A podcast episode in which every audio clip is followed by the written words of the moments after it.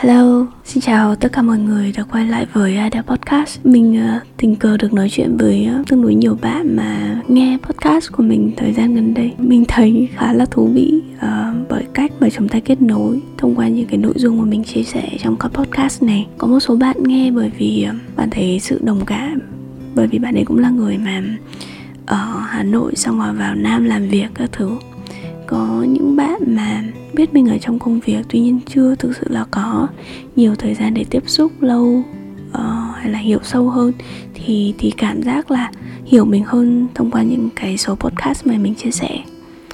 Um, có những người nghe podcast của mình chỉ để dễ ngủ thôi bởi vì mọi người nói là giọng của mình mà nghe buổi trưa thì rất là dễ đi vào giấc ngủ. Um, và có một người từng nói với mình là nếu là một uh, listener bình thường thì thì anh sẽ không nghe podcast của em đâu.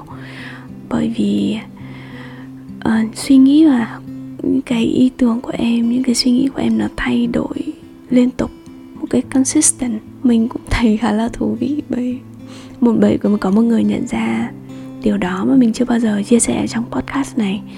Uhm, nếu mà bạn có để ý nếu mà bạn nghe uh, podcast từ những số 1 đến số bây giờ là 95 96 á mọi người cũng sẽ biết được là mình cái suy nghĩ và cái cách nhìn nhận của mình về cuộc sống hay là của một vấn đề thì nó cũng thường xuyên thay đổi tùy theo cái lộ trình phát triển của mình. Tùy theo những người mà mình gặp tùy theo những cái suy uh, hiểu biết mà mình có. Nghĩ là cái giai đoạn này là cái giai đoạn mà um, phát triển quá độ có nghĩa là nó sẽ không stable cho lắm đâu.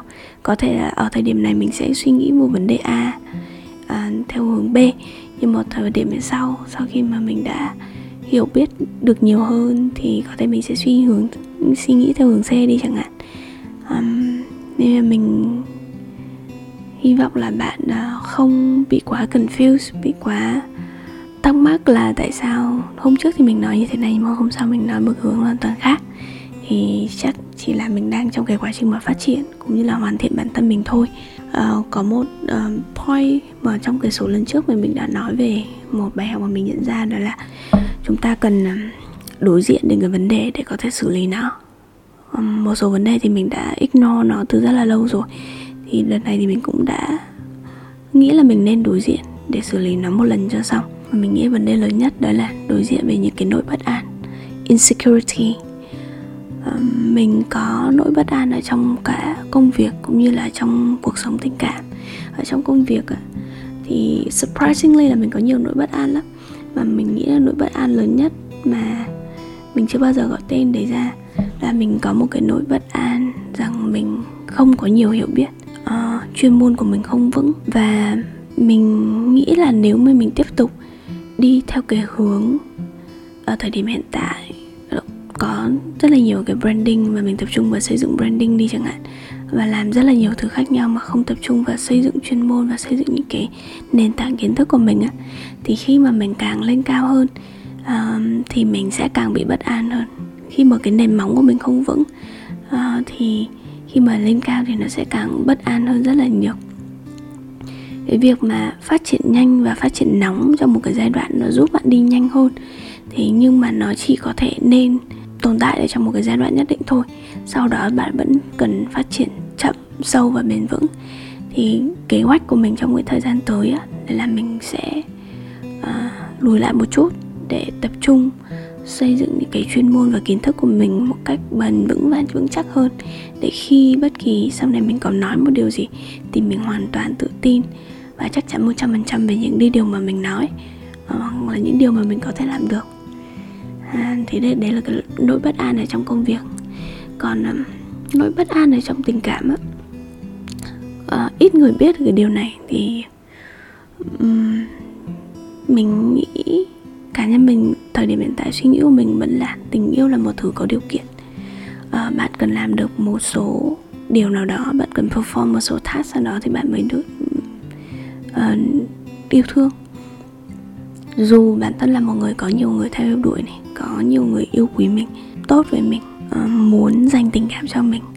Thế nhưng mà mình vẫn luôn luôn có cái nỗi bất an khi mà mình gặp một người nào đó mà mình yêu mến họ, nhưng họ không dành tình cảm cho mình. Một số trường hợp mà extreme quá thì mình sẽ bắt đầu có những cái suy nghĩ nhen nhóm ở trong đó. À vậy là mình không đủ tốt, mình không đủ giỏi, mình không đủ rất là nhiều thứ để người ta có thể yêu mình những cái nỗi bất an này nó bắt đầu nó trỗi dậy và nó ảnh hưởng đến cảm xúc cũng như là cách cách mà mình suy nghĩ nhìn nhận về về về câu chuyện tình cảm. Lý do của cái nỗi bất an đấy mình nghĩ nó liên quan nhiều đến tuổi thơ và những cái concept về mặt uh, những cái lý tưởng hay là những cái ý tưởng về mặt tình yêu từ khi tuổi thơ mình, mình khi mà mình nhận được. Đấy là mình luôn luôn nghĩ là tình yêu là một thứ có điều kiện. Mình chưa thoát khỏi được cái suy nghĩ là tình yêu là một thứ không điều kiện ấy. Và mình sẽ cần đối mặt với nó theo nhiều cách khác nhau. Một trong những cách mà mình đang đối mặt hiện tại là mình cần thay đổi, reframing cái concept của mình về mặt tình yêu bằng cách mình đón nhận những cái tình cảm yêu thương vô điều kiện từ người xung quanh, từ bạn bè. Bạn bè, những cái mối quan hệ tốt, những cái mối quan hệ lành mạnh, những cái tình cảm trân trọng của mọi người thì mình nghĩ là nó sẽ giúp được mình trong cái việc mà chữa lành và reframe hay là thay đổi những cái concept về về về về chuyện yêu đương. À, khi mà chúng ta quay lại những cái ký ức của tuổi thơ nhìn lại hay là ôm ấp những đứa trẻ bên trong mình ạ thì đơn giản nó sẽ là chúng nhớ lại những trải nghiệm tuổi thơ ở trong quá khứ.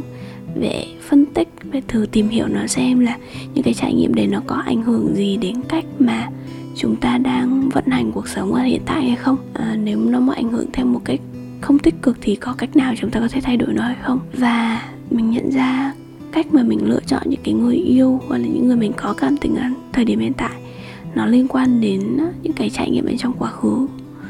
Um, rằng mình sinh ra trong một um, gia đình mà bố không phải là người ờ, trụ cột chính ấy. Um, bố mình không phải là người mà kiếm tiền chính ở trong gia đình có tiếng nói chính hay là một cái chỗ dựa vững chắc ở trong gia đình. Ờ, mình sinh ra trong một cái gia đình mà mẹ là phải người gánh vác nhiều hơn về mặt uh, tiền bạc về mặt công sức. Mẹ mình luôn là luôn là người làm việc vất vả hơn làm việc nhiều nhất và uh, bao đồng nhất phải lo toan quản xuyến cho một uh, gia đình. Bởi vì mình đã sinh ra một trong một gia đình như vậy thế nên mình luôn luôn thấy thiếu vắng một cái hình bóng của một người đàn ông một người cha mà có thể làm cái chỗ dựa làm vững chắc cho mình ở trong cuộc sống. À, nên khi mà mình phát triển và trưởng thành cách mà mình lựa chọn những người mà mình muốn đồng hành hay lựa chọn người mà mình có tình cảm nó luôn luôn có một cái trait chung đấy là họ là những người rất là vững vàng. Họ là người có có cái xu hướng trở thành main provider cho một hình mẫu của một gia đình là người chu cấp chính là người mạnh mẽ hơn là người bạo bọc lo toan cho một gia đình. À, và mình dễ bị phô vào những người như vậy lắm. Thì đấy có thể là một cái ảnh hưởng ở mặt tuổi thơ mà nó ảnh hưởng đến mình ở thời điểm hiện tại trong quá trình mình chọn những người mà mình đồng hành cùng. Mình chưa biết là nó là đúng hay sai. À, thế nhưng nếu mà mình lựa chọn đấy là cái trait chính của mình bởi vì những cái thứ đã happen ở trong tuổi thơ của mình ạ thì đôi khi mình sẽ bỏ qua hay lựa chọn những người mà nó không phù hợp với mình hoặc là nó không tốt cho mình hoặc là người ta không yêu thương mình. Bởi vì mình đã chọn theo cái trait là à người ta là người provider rồi. À, thì đấy là một cái thứ mà cũng có thể cần phải reframe lại cần phải suy nghĩ và cân nhắc lại trong những cái lựa chọn vào cuộc sống của mình này. Cách mà mình đối diện với nỗi bất an ở trong tình cảm á ở thời điểm hiện tại có lẽ nhiều hơn nó nằm ở việc là revisit xem lại nhớ lại những cái trải nghiệm tuổi thơ những cái ký ức và cái cách mà mình đã trưởng thành để xem là có những cái tư duy hoặc những cái suy nghĩ nào mà nó có thể điều chỉnh được hay không. Và nó sẽ hướng giúp mình có một cái cuộc sống hay là có những cái mối quan hệ mà nó lành mạnh uh, vui vẻ và nó bớt tổn thương hơn hay không uh, mình sẽ dùng trí thức trí tuệ để có thể điều chỉnh những cái tư duy đó và cũng như là giúp một phần kiểm soát được cái suy nghĩ và cảm xúc của mình nhiều hơn trong trong những cái câu chuyện liên quan đến tình cảm. Điều thứ hai mà muốn chia sẻ hôm nay với mọi người đó là cái concept về tính cá nhân hóa và tính thuộc về. Để dễ hình dung hơn thì mọi người có thể tưởng tượng là chúng ta có một hình vuông có một hình tròn và hình tròn đấy nằm vừa vặn ở trong hình vuông. Thì hình vuông tượng trưng cho gia đình cho môi trường của bạn khi bạn phát triển khi còn nhỏ. Và hình tròn ở đây là chính bạn. Khi mà người ta phát triển và trưởng thành hơn thì hình tròn dần dần tách ra khỏi hình vuông. À, đi theo chiều ngang á thì mọi người sẽ thấy là hình tròn dần dần bước ra khỏi hình vuông. À, tuy nhiên cái mức độ thoát ra khỏi cái hình vuông này như thế nào cũng thể hiện rất là nhiều về về cái tình trạng của bạn hiện tại. Mình nghĩ mỗi cá nhân mỗi con người khi phát triển đi lên á, thì cần phát triển cái tính cá nhân hóa của họ để trở thành một cái bản thể riêng trở thành con người riêng không còn thuộc về gia đình và cái môi trường sống xung quanh của mình nữa. Họ trở thành một cá thể rất là riêng biệt. À, thế nhưng họ vẫn không thể thoát khỏi hoàn toàn uh, khỏi gia đình và những cái ký ức tuổi thơ và những cái trải nghiệm tuổi thơ. Nên là nó vẫn có cái tính thuộc về. Có nghĩa là chúng ta khi mà thực sự phát triển trưởng thành một cách lành mạnh á thì cái tính cá nhân hóa nó sẽ cao hơn và nó giúp chúng ta cảm giác được là chúng ta là một cái cá thể rất là độc lập. Tuy nhiên á, nó không loại trừ tính thuộc về. Nghĩa là dù chúng ta là một cá thể độc lập thế nhưng chúng ta vẫn ở trong một cái quan hệ liên quan đến gia đình liên quan đến bạn bè. À, chúng ta vẫn cần cảm giác được yêu thương được thuộc về được uh, thuộc về một cái cộng đồng nào đấy một uh, một cái gia đình nào đấy hoặc là một cái network nào đấy.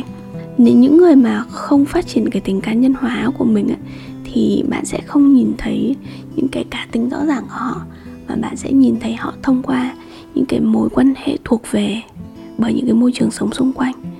À, ví dụ như bác của mình đi chẳng hạn người ta sẽ không nhớ bác ấy là một người như thế nào nhưng mà người ta sẽ nhớ về bác ấy thông qua việc là bác ấy là người mẹ của những đứa con chăm sóc những đứa con như thế nào. Bác ấy là một người thành viên của một cái gia đình lớn luôn luôn quan tâm à, uh, bạo bọc hoặc là lo những cái chuyện bao đồng của một cái gia đình lớn. Ờ, bởi vì cái tính cá nhân hóa của họ không được phát triển. Họ không thể là một cá thể độc lập được và họ phải sống trong uh, một cái mối tương quan với những người khác. Uh, thì mình nghĩ đấy là không là một cái hình mẫu mà nó bền vững hay là an toàn.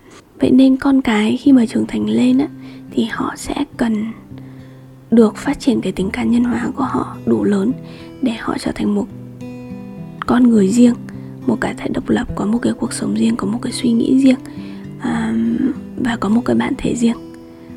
Ngoài bố mẹ ngoài gia đình. Và một cái bạn thể vững chắc á, thì sẽ giúp bạn tự tin hơn rất là nhiều. À, giúp bạn vững vàng hơn rất là nhiều ở trong cuộc sống. Cách để có thể xây, xây dựng một cái bản thể vững chắc không hơn không có cách nào khác là bạn phải thực sự hiểu bản thân mình self awareness dành thời gian cho bản thân mình phát triển bản thân mình hiểu và đào sâu những thứ ở trong tâm hồn của bạn. Và khi mà một người có bản thể vững chắc và rất là hiểu mình ấy, thì cái sự tự tin nó đến rất là tự nhiên. Cách để có thể xây dựng một cái bản thể vững chắc và xây dựng sự sự tự tin đến từ bên trong ấy đấy là bạn không phản bội chính mình. Bạn không phản bội những mong muốn của chính mình những người mà phản bội chính mình và phản bội mong muốn của chính mình là những người mà làm theo ý kiến của người khác.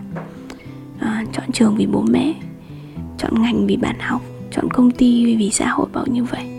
Chọn công việc này bởi vì ảnh hưởng bởi những yếu tố bên ngoài mà không bởi vì bản thân bên trong tiếp đao xa bạn mong muốn như vậy. Khi mà người ta không phản bội mong muốn của chính mình á thì một là người ta sẽ cảm thấy thoải mái hơn bởi vì họ được làm những thứ họ họ thích và khi mà họ được làm những thứ họ thích thì họ sẽ dành thời gian công sức cho nó rất là nhiều và họ trở nên giỏi giang hơn vào trong cái lĩnh vực đấy. Và khi họ trở nên giỏi giang hơn thì họ sẽ tự tin hơn.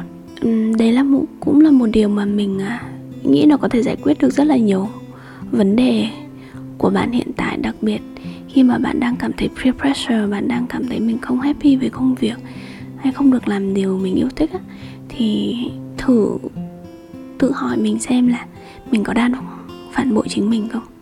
Mình có đang phản bội những cái mong muốn những cái ham muốn của chính mình không? Mình có đang được làm điều mà mình thích không? Và mình nghĩ là bạn sẽ có câu trả lời cho bản thân mình hơn. Hy vọng là trong cái hành trình mà bạn à, chữa lành hoặc là đối diện hay xử lý những vấn đề của bản thân fix những cái vấn đề của bản thân những cái nỗi uh, tự ti bất an của bản thân cái podcast này có thể mang cho bạn một số ý tưởng nào đó. À, cảm ơn bạn đã lắng nghe và hẹn gặp mọi người trong à, những số podcast lần sau. Goodbye.